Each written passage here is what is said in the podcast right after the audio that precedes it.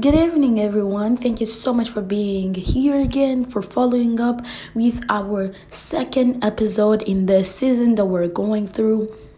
So, tonight we're going to go in more depth of not only testimonies of just becoming stronger in God, you know, just letting off let the world and bad friends go. So, tonight, the conversation that we're going to have tonight is bad friends.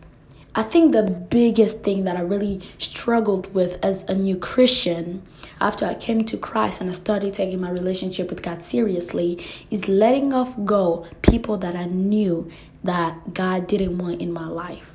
I knew that God didn't want them in my life because God gave me so many signs that they were leading me into more sins than I could, that I even was acknowledging, that I even was seeing.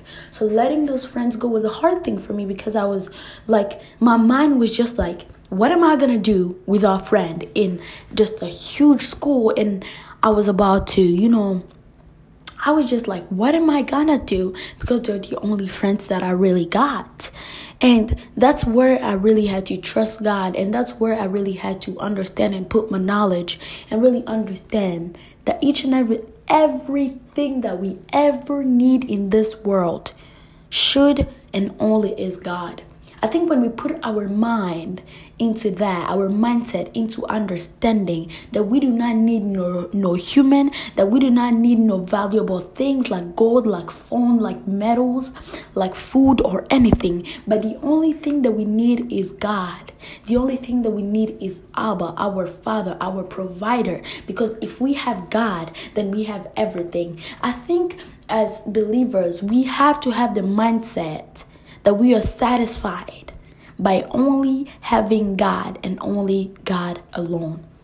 We should not tell ourselves that we need other things worldly thing. We don't need worldly thing. When we have God, we have something that is more valuable than gold and silver and metal. We have something that is above the heaven and the earth. we, and we have to acknowledge and know that if we have Jireh, if we have Abba, if we have Elohim, we have the greater God, the God above the earth and the heavens, the God that created the sea and the ocean and the desert, that we have everything that He is more than enough. We have to make, we don't even have to make God enough. God is already enough. We have to understand that He is enough and all we need.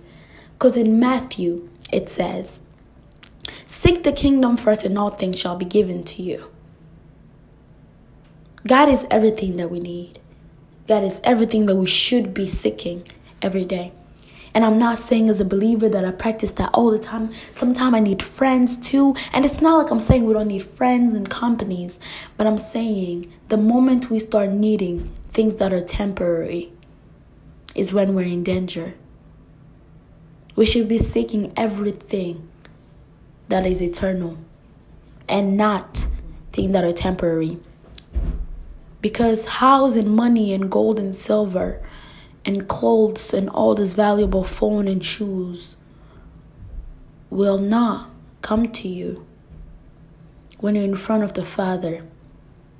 So, like all my podcasts, I want to end this podcast telling you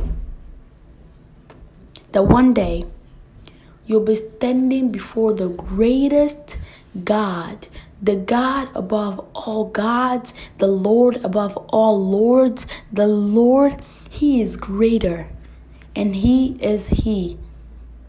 You will stand in front of Him, and you will be held accountable. So I want you to ask yourself Are you ready? God bless you.